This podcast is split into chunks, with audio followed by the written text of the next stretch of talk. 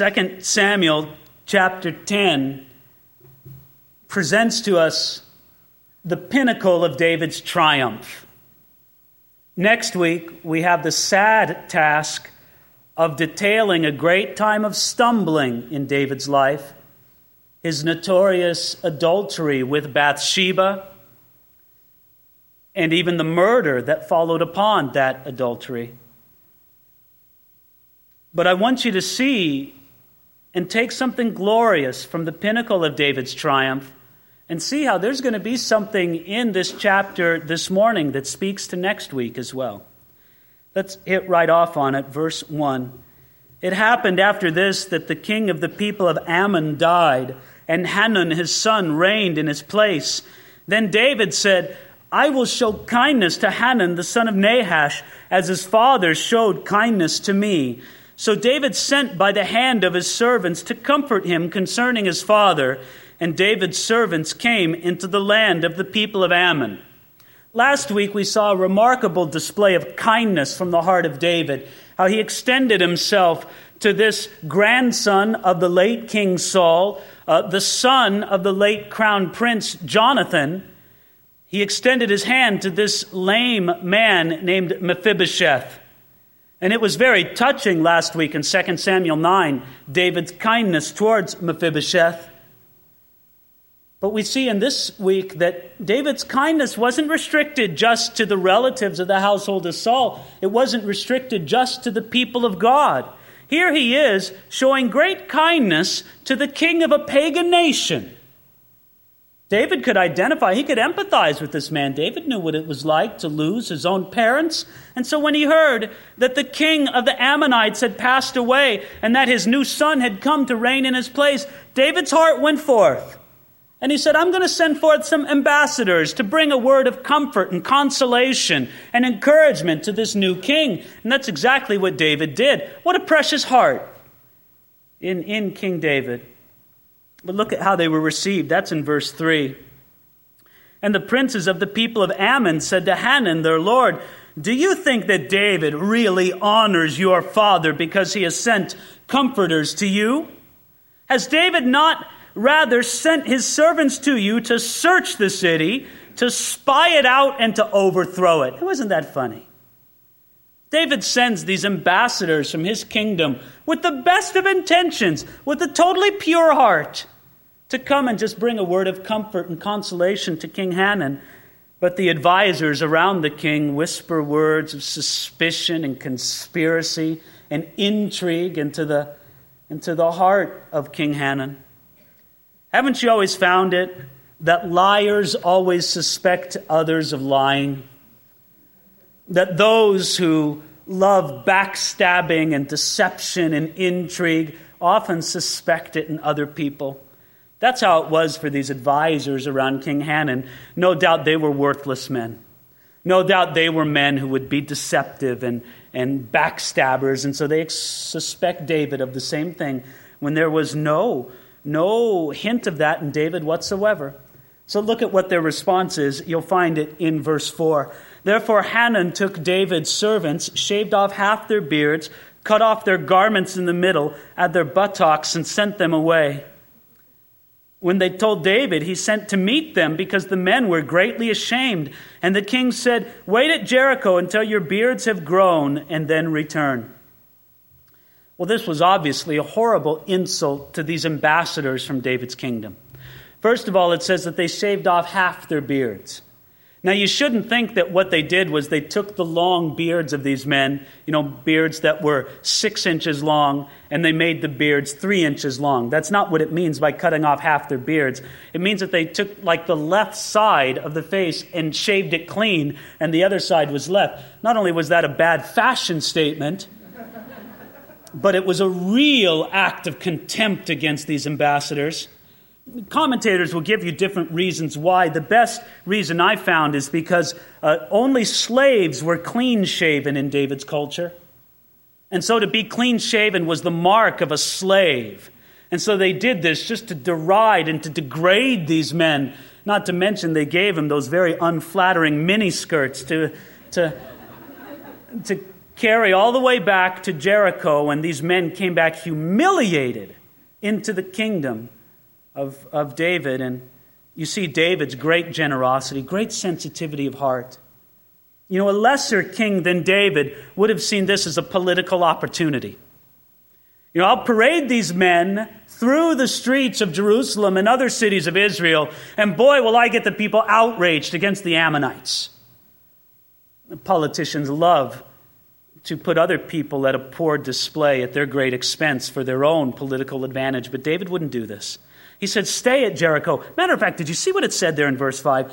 He sent to meet them. David went all the way down to Jericho to bring comfort and consolation to these men. What a remarkable, generous heart King David had. And he said, Well, men, stay here. Wait until your beards are grown out again, and we can make them all a proper length, and then, then come back. But David knew something that the Ammonites knew and the whole nation knew. This wasn't just an insult to the ambassadors, it was an insult to David himself. You understand the principle, don't you? That an ambassador represents the nation, he represents his king. And when you mistreat a king's ambassador, you may as well be mistreating the king himself. And so David, uh, David knew that, that this was just as if it had been done to him. He knew that this was an act of war. By the way, the same principle applies in our walk with God. When you are insulted, when you are mocked, when you are humiliated for the sake of Jesus Christ, honestly, it's just as if those people have done it to Jesus himself because you are representing him. You are an ambassador of your king.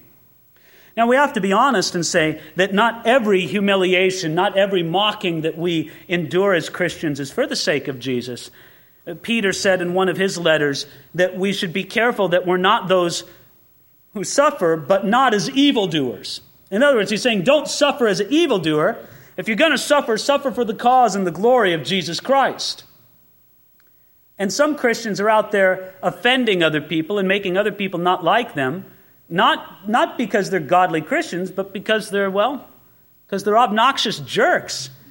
And, you know, sometimes they'll take it upon them as well. You know, I'm just suffering for my Lord. No, you're not. You're being obnoxious. You're being unfaithful to your Lord. Now, if you're suffering for righteousness' sake because you really are representing Jesus, then take it as a reproach on your Lord Himself. But, but not when we're just bringing it upon ourselves. But David understood that this was an attack against him. As a matter of fact, the, the people of Ammon understood this as well. Look at verse 6.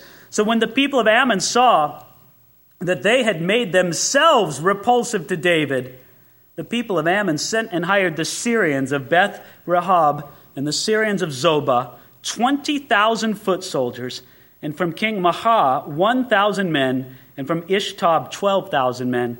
I didn't add them up in my head, but that's a lot. The Ammonites knew that this was an invitation to war.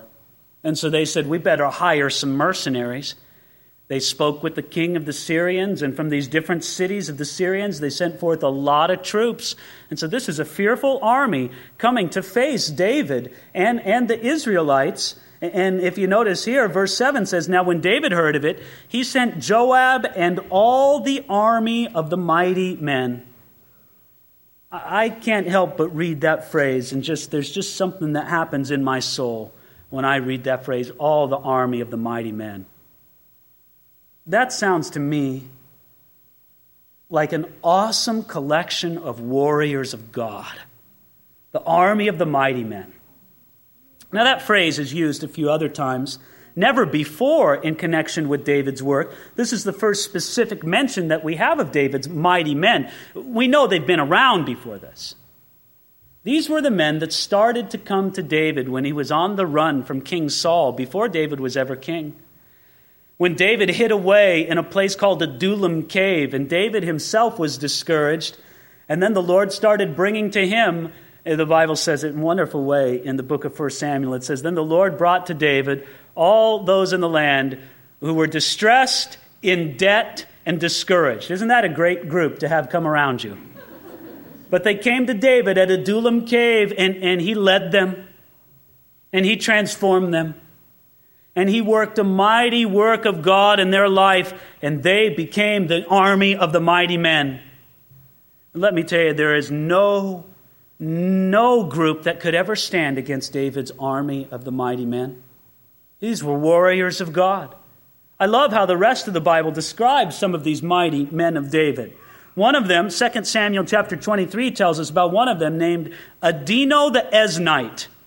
He was a famous man among the mighty men of God. 2 Samuel 23 says that he killed 800 men at one time. That's a tough dude. I don't know about you. 800 men at one time. When I get to heaven, I want to go up to the video archives in heaven and get the, the replay of Adino, the Eznite, killing 800 men at one time.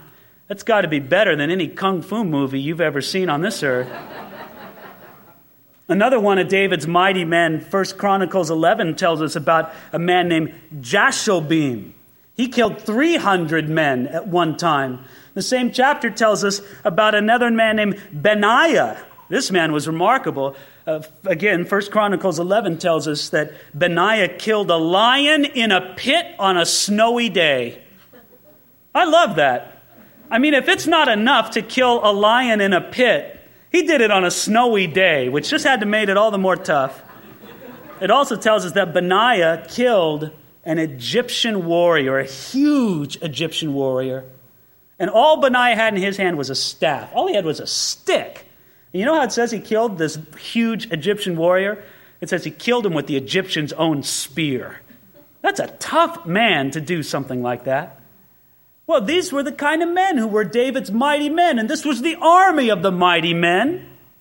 I want you to notice something, though. David was not leading them, Joab led them. And what did they do? Verse 8 Then the people of Ammon came out and put themselves in battle array at the entrance of the gate. And it says then, then, and continuing on in the verse, and the Syrians of Zobah, Rehob, Ishtab, and Maacah were by themselves in the field. In other words, in one place, you have the army of the Ammonites. In the other place, out in the field, you, you have this huge army of the Syrians, this mercenary army. And, and where was the army of, of the mighty men? Verse 9 will tell you. When Joab saw that the battle line was against him before and behind, he chose some of the choice men of Israel and put them in battle array against the Syrians. Where were the battle lines drawn? Before him and behind. Let me translate that for you. They were surrounded. There was an army at their back, there was an army at their front. They were surrounded. There was no way of retreat. And surrounded like that, many men would think of surrender. Let's talk to our enemy. Let's get the best terms we can. Why should there be a useless loss of life and a massacre of the army of Israel? The army can survive to fight another day. Isn't it prudent to surrender? I don't think that word was in Joab's vocabulary. So, you know what he said? He got together the leaders of his army and said, Men, we're surrounded. There's only one thing for us to do. And they're probably all thinking, All right, surrender. And Joab says, Attack. That was his reaction.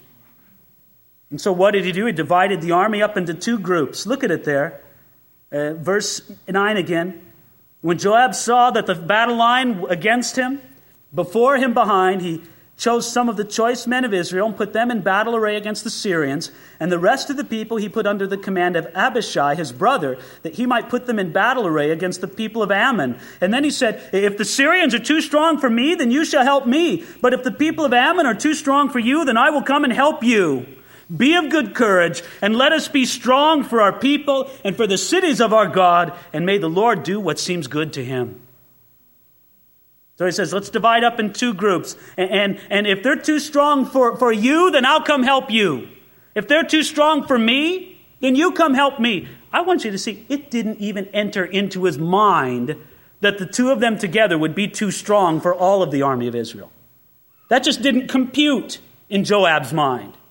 We're the army of the mighty men. God is with us. We're an army that's not supplied primarily by great strength and military technology. The living God is behind us, and we're warriors of God, and we're going to go forth and win a great victory. So let's split up and attack. And that's exactly what they did. Look, look at how it continues on in, in verse 12. He, he gives this great speech Be of good courage. And let us be strong for our people and the cities of our God. and may the Lord do what seems good to him. What a great speech before going into battle. What inspiring words. First of all, he tells them, Be of good courage and let us be strong. I want you to understand, friends, that's a choice that you make. Courage isn't a feeling, it's a choice that you make. You say, I'm going to be courageous. The circumstances are against me. It looks desperate, but God has made his strength available to me. Do you remember what it says in Ephesians 6:10? Be strong in the Lord and in the power of his might. God makes the resources of his power available to you. So you have a choice. You can take courage and be strong in the Lord, so Joab says that to the army of Israel. You do that. Secondly, he says, Let us be strong for our people and for the cities of our God. He's reminding them all they had to lose. There's a lot on the line, guys. Let's fight like warriors. And secondly, or thirdly, I should say, he concludes with, May the Lord do what is good in his sight. Joab was absolutely persuaded that God wanted good for his people. And so God was going to bless because he wants good for his people. Do you have the same assurance this morning? That God wants good for you, for this congregation? What an appropriate word this is to us this morning. Be of good courage and let us be strong for our people and for the cities of our God, and may the Lord do what seems good to him. I think that's a word from God for us as a congregation this morning. Well, look how the battle worked out, verse 13. So Joab and the people who were with him drew near for the battle against the Syrians, and they fled before him. There wasn't even a fight. Isn't that amazing? That's when God's with the army. You go forth, and there's not even a battle. God just says, I'm blessing, I'm opening up the doors here. They're, they're getting out of the way. And the Syrians started fleeing. And then what did the Ammonites do on the other side? Verse 14. And when the people of Ammon saw that the Syrians were fleeing, they also fled before Abishai and entered the city. So Joab returned from the people of Ammon and went to Jerusalem. Well, here's the problem the Syrians fled. The, Ammonites went back into the protection of their walled city, and apparently Joab wasn't prepared to lay siege to the city, so Joab goes back to Jerusalem. Now, the Syrians were made angry by this. They weren't going to take this kind of national humiliation. So you're going to see, beginning at verse 15, that they assembled a huge army of reinforcements to come against Israel. And look at what happens here. Verse 15. Now, when the Syrians saw that they had been defeated before Israel, they gathered together. Then Hadadezer sent and brought out the Syrians who were beyond the river. And they came to Helam. And Shobach, the commander of Hadadezer's army, went before them. And when it was told David, he gathered all Israel, crossed over the Jordan, and came to Helam. And the Syrians set themselves in battle array against David and fought with him. I find significance in this. When Joab and the army of the mighty men went out to that city of the Ammonites, by the way, the city was Rabbah. When they went out to the city of Rabbah, David did not go with them. And there was not a decisive victory at Rabbah. The Syrian army was still there and ready to attack David. And the Ammonites were still in the walled protection of their city.